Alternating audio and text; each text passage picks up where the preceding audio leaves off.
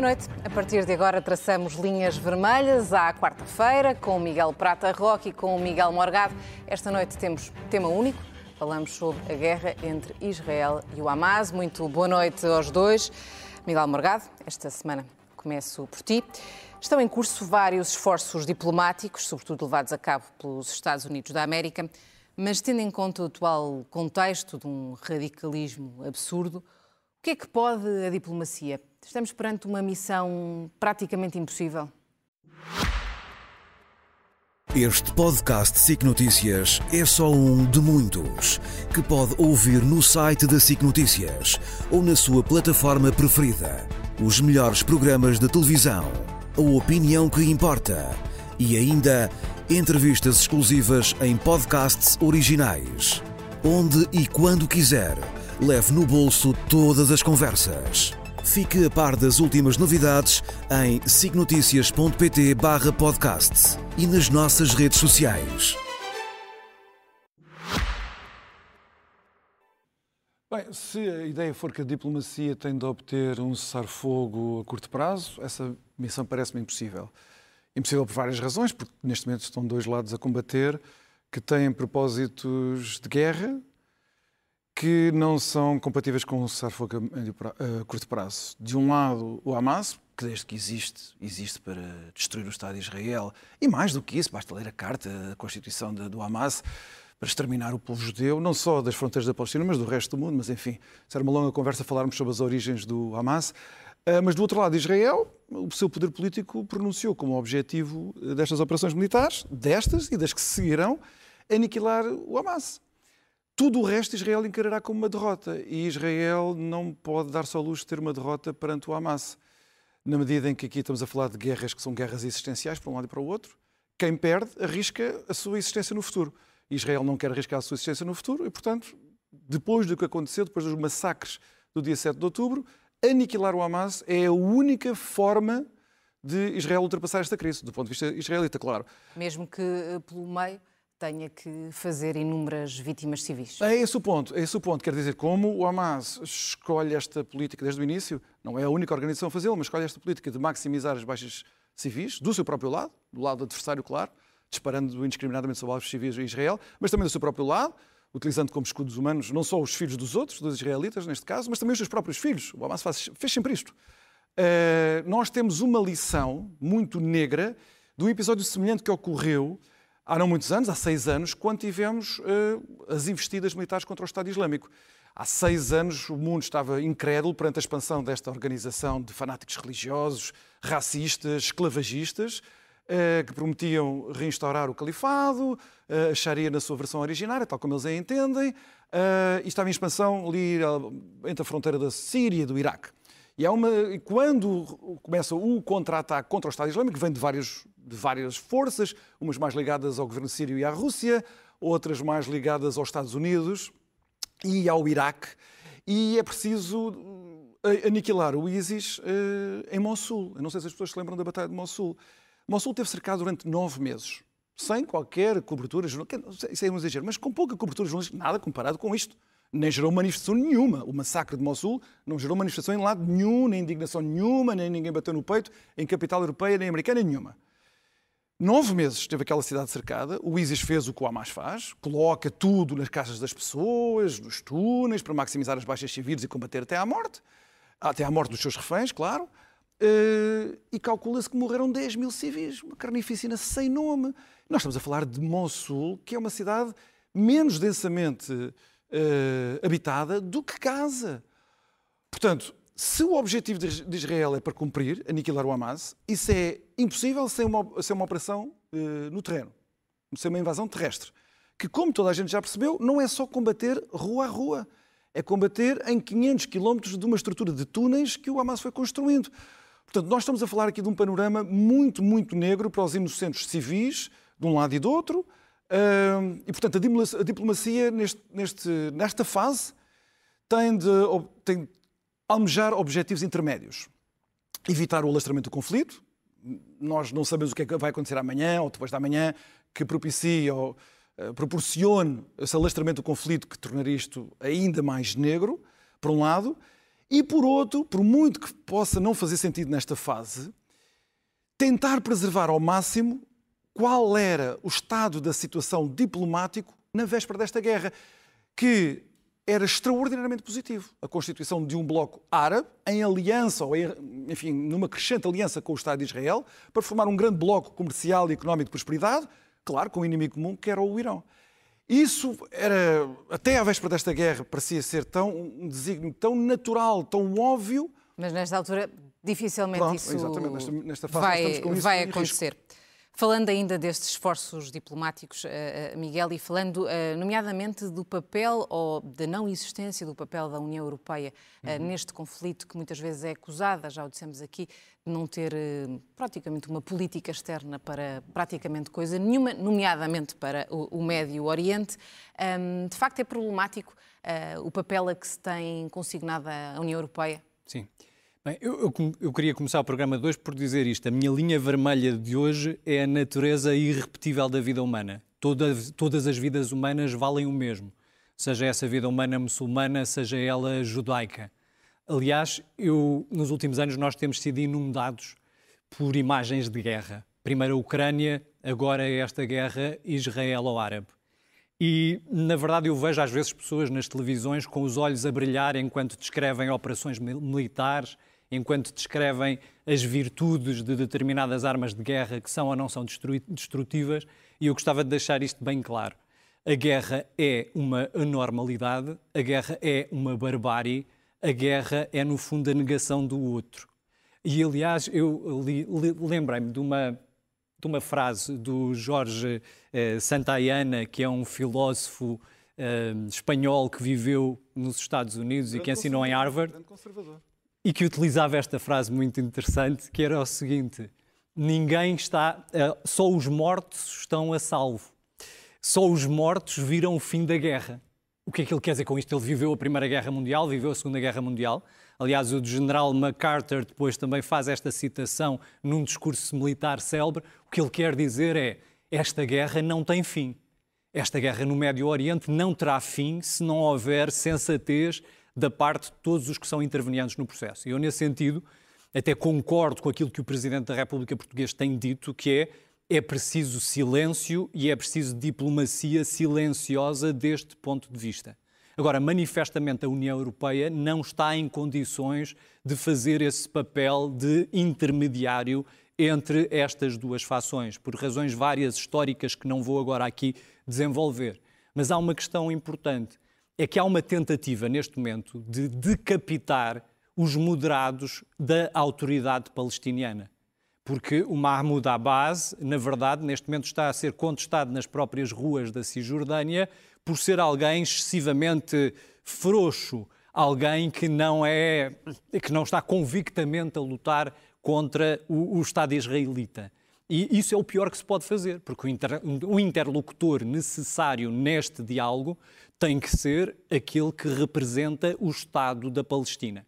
O Estado da Palestina foi reconhecido inicialmente em 1947 pela Assembleia Geral das Nações Unidas, mas muito mais recentemente, em, em 2012, a Assembleia Geral das Nações Unidas voltou a dizer isto. Reconheceu o direito à autodeterminação do povo palestino e, para além disso, também concedeu o estatuto de país observador na Organização das Nações Unidas.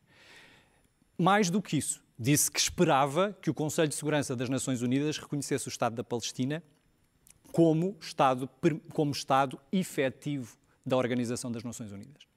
Obviamente que, estando os Estados Unidos como membro permanente do Conselho de Segurança, nunca chegámos ao ponto de, do Estado da Palestina deixar de ser tido como um Estado observador e passar a ser um membro efetivo das Nações Unidas. Mas em 2012 houve já esta preocupação. E já em 2012 se lançava este repto para que houvesse precisamente diálogo no Médio Oriente. Quem é que devia fazer este diálogo? Nos termos da Carta das Nações Unidas, cabe ao Conselho de Segurança resolver questões de guerra latente, de conflito armado, e lançar operações de manutenção de paz. Significa que quem deveria estar neste momento no terreno, através de capacetes azuis, eh, por Estados que deviam ter um papel neutral, eu penso, por exemplo, na Índia, penso, por exemplo, no Brasil, penso, por exemplo, no Canadá, penso, por exemplo, na Austrália, julgo que estes países têm mais capacidade, na verdade, de serem moderadores do que propriamente os Estados Unidos da América ou a própria União Europeia.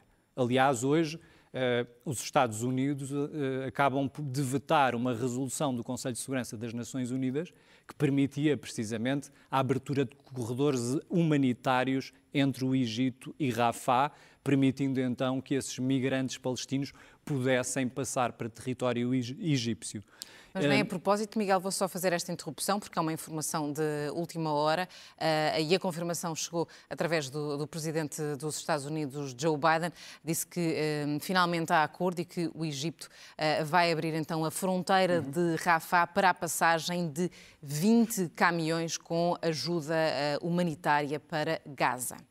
Uh, ainda falando sobre uh, esta questão da União Europeia, mas passando agora a, a palavra ao Miguel Morgado, ehm, deveria a União Europeia ter outro papel que não tem tido? Ou um, é melhor resumir-se à sua insignificância em termos de política externa? Bem, a União Europeia tem o, o, peso diplomático que corresponde à sua influência ali, no Médio Oriente. Uh, nós estamos a falar de países e de governos e de governantes e de uma história e de uma cultura que respeita uh, representantes da força, que representem força. Não é que representem apenas boas intenções, belas palavras, prémios Nobel da Paz. Isso para conversar com o Qatar, ou com a Arábia Saudita, com a Turquia, ou de outro ponto de vista com a oh, Miguel, o Irão estás ou com a, Síria. estás a falar dos rebeldes, estás a falar Não, não, estou a falar dos governantes, eu estou a falar dos governantes, em algum caso, em algum caso, em alguns casos, e a autoridade palestiniana também, o ponto é esse, assim como o Hezbollah, respeitam a força. Aliás, um dos problemas que Israel considera que se não aniquilar o Hamas, isso é um, um sinal de derrota. O grande problema de Israel é que Israel considera que só está a salvo quando estes grupos rebeldes, de fanáticos que desejam o extermínio de Israel. Também não vale a pena estar aqui a pôr florzinhas em cima das coisas, como a própria Fatah sempre desejou. Uh, Fatah que tinha moderados, é verdade, mas também tinha lá muita gente que desejava era exterminar aquilo tudo, acabar com aquilo tudo. Dizia eu que para Israel, uh, uh, não é garantia, mas a via da sua segurança no dia a dia é que esta gente tenha medo do Estado de Israel. E de medo de quê? Da punição das Forças Armadas Israelitas. O grande choque do 7 de outubro para os israelitas foi se não, nós não fizermos uma resposta devastadora, nunca mais ninguém vai ter medo de nós. É preciso não esquecer que o Hezbollah, do ponto de vista da capacidade operacional para causar danos a Israel, aos civis, aos militares israelitas, é muito mais poderosa do que o Hamas. Muito mais poderosa que o Hamas. Portanto, se deixasse de haver um efeito, que é um efeito de terror, as palavras são o que são, um efeito de terror dissuasor dos vizinhos de Israel temerem Israel, como se provou em 67, Israel como se está em 73. obrigado a aniquilar o Hamas. É isso? É, Israel interpreta as ameaças que tem dos seus vizinhos como uma ameaça existencial. Não é uma questão de vou perder este território, vou perder aquilo, ou vou ter menos uns pontinhos no PIB para o ano. Não. Ou existimos no futuro vencendo os nossos vizinhos, ou não existimos. A resposta é binária. Nós aqui na Europa, e sobretudo em Portugal, nós podemos pensar, bem, mas que radicalismo, que maneira atroz de ver a realidade. Porquê é que não dão as mãos? Porquê é que não conversam? No Médio Oriente, a extensão, a duração do conflito, o modo como as várias partes, e as partes são complexas e mutáveis ao longo da história, nem todos os países estiveram do mesmo lado desde 47, eh, tem sido de tal maneira violenta com a institucionalização do ódio e do desejo de vingança que os pensamentos eh, europeus sobre como é que o mundo deveria ser com a paz perpétua que o Kant proclamou no final do século XVIII isso, isso, é um motivo de gargalhada, para não dizer pior, em qualquer, deste, em qualquer destas capitais. Umas mais aliadas dos Estados Unidos, outras menos. E, portanto, quando nós estamos a ver estes conflitos a desenvolverem-se, nós estamos a falar de uma luta existencial, se quiser, uma luta de vida e de morte. Dos dois lados, os dois lados encaram assim a luta. Por isso é que ela é para nós tão. Parece esta discussão entre, este conflito entre Israel e árabes, parece ser tão intratável, nós nem sequer a compreendemos. Claro, porque os europeus já há muito tempo, desde a Segunda Guerra Mundial, mas também foi à custa de um, de um manancial de destruição e desumanidade que nós, europeus, fomos capazes. O nosso trauma foi tão grande que nós achámos que tínhamos transcendido para um horizonte de humanidade, de reconciliação dos corações, completamente distinto. Mas eh, o choque europeu sistemático é quando a Europa percebe que o resto do mundo, e estou a falar do resto do mundo todo, não vive segundo os padrões europeus. E não vive certamente no Médio Oriente. A Europa o que é que tentou fazer desde 47, 48? Tentou não deixar nunca cair o Estado de Israel, mas fazer todos os esforços para que os palestinianos tivessem o, seu Estado nacional.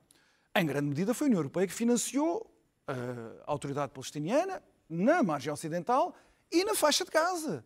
Uh, as pessoas têm de se perguntar como é que o Hamas, que tem a sua população na miséria, que governa a faixa de Gaza desde 2006, 2007, governa totalitariamente. Não é Foi de resto a última vez que, que existiu uh, eleições na, naquela Claro, e mataram os seus adversários todos da Fatah. Mas eu só quero dizer isto. Nós hoje sabemos que há 500 quilómetros de túneis na faixa de Gaza.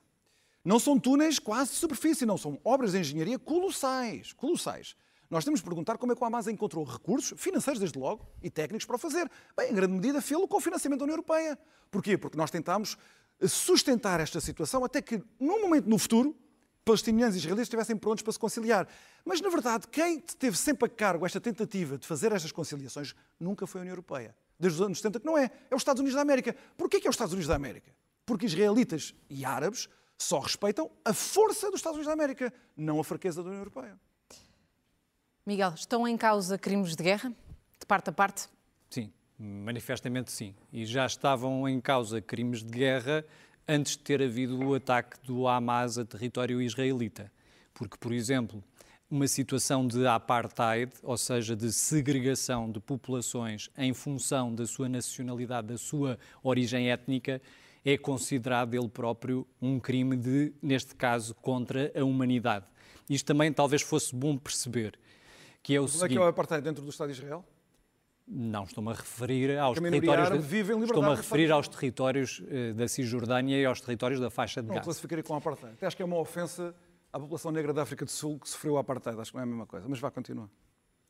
Bom, relativamente, relativamente aos crimes de guerra e aos crimes contra a humanidade, aquilo que me parece é o seguinte: foram cometidos crimes de guerra absolutamente inaceitáveis eh, contra cidadãos israelitas.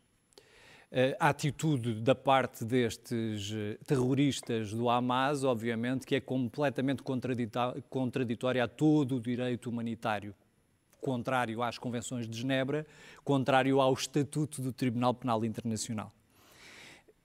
Neste momento, corremos o risco de termos o Estado de Israel também a cometer idênticos crimes de guerra porque destruir instalações e edifícios que não tenham um objetivo militar, deportar cidadãos e fazê-los deslocar, fazer bomba bombardeios indiscriminados, desde que intencionalmente, e essa é a discussão que vai ter que ser tida depois, mais adiante, no Tribunal Penal Internacional, eventualmente num Tribunal Militar, porque quem é que é responsável por estes crimes? São os responsáveis políticos, são os próprios dirigentes militares e a cadeia de comando militar, mas são também aqueles que não pertencem a um Estado, porque era isso que eu queria aqui deixar bem claro. O Estado da Palestina não é governado pelo Hamas, não é governado por parte do Hezbollah. Pelo contrário, há uma autoridade palestiniana que exerce essa mesma função e é reconhecida pelo direito internacional, pelas outras nações e até pela Organização das Nações Unidas. E, portanto, o que se passa aqui, na minha perspectiva, é que nós temos que ter eh, um discurso de reposição do direito, de reposição da ordem, de reposição da concórdia. E há mecanismos para fazer isso. E, quando são cometidas as atrocidades de guerra, essas atrocidades de guerra têm que ser, obviamente, perseguidas. Há aqui um fator também muito importante que é este. Israel não é parte do Estatuto do Tribunal Penal Internacional, o que significa que o Tribunal Internacional de Justiça não, o Tribunal Internacional Penal não tem jurisdição sobre atos praticados por Israel. No entanto, a Palestina, em 2015, pediu não a adesão, mas a jurisdição do Tribunal Internacional Penal relativamente aos territórios que foram, no fundo, conquistados por parte de Israel na Cisjordânia e, inicialmente, em parte da faixa de Gaza. E, curiosamente, em 2021, o Tribunal Penal Internacional aceitou essa jurisdição. Ou seja, diz que crimes de guerra e crimes contra a humanidade cometidos nesses territórios, por exemplo, violações, gravidezes forçadas, homicídios dolosos, tortura, apartheid e segregação, implicam precisamente o cometimento desses crimes contra a humanidade, quando o que está por trás é a tentativa de dizimar determinada etnia, determinada comunidade nacional. E, portanto, eu acho que tem que haver aqui uma grande cautela da parte do Estado de Israel. Esteve-se a discutir ontem e hoje a questão, por exemplo, do ataque ao hospital Al-Ali, que ainda por cima era o único hospital cristão em Gaza. Cuja autoria ninguém reconhece. Cuja autoria se discute, eu não estou em condições, nem vou fazer isto aqui nesse programa. Obviamente que isso terá que ser depois analisado para perceber quem tem essa responsabilidade. Mas, obviamente, quando nós começamos nesta escalada de violência, foi atacada também já uma escola das Nações Unidas que tinha dado acolhimento a vários refugiados da faixa de Gaza palestiniana, e tudo isto são crimes de guerra. E sendo crimes de guerra, obviamente que os responsáveis por essas decisões têm que ser levados a tribunal, quem quer que eles sejam. Sejam eles terroristas pertencentes ao Hamas, seja o Sr. Netanyahu, sejam as, os comandos militares, eh, sejam potências estrangeiras que intervenham no conflito. É por isso que cabe ao Conselho de Segurança determinar urgentemente uma operação de manutenção de paz naqueles dois territórios. Muito boa noite aos dois. Voltamos a encontrar-nos na próxima quarta-feira. A seguir uma curta pausa, Ana Patrícia Carvalho atualiza toda a informação. Boa noite, da minha parte é tudo.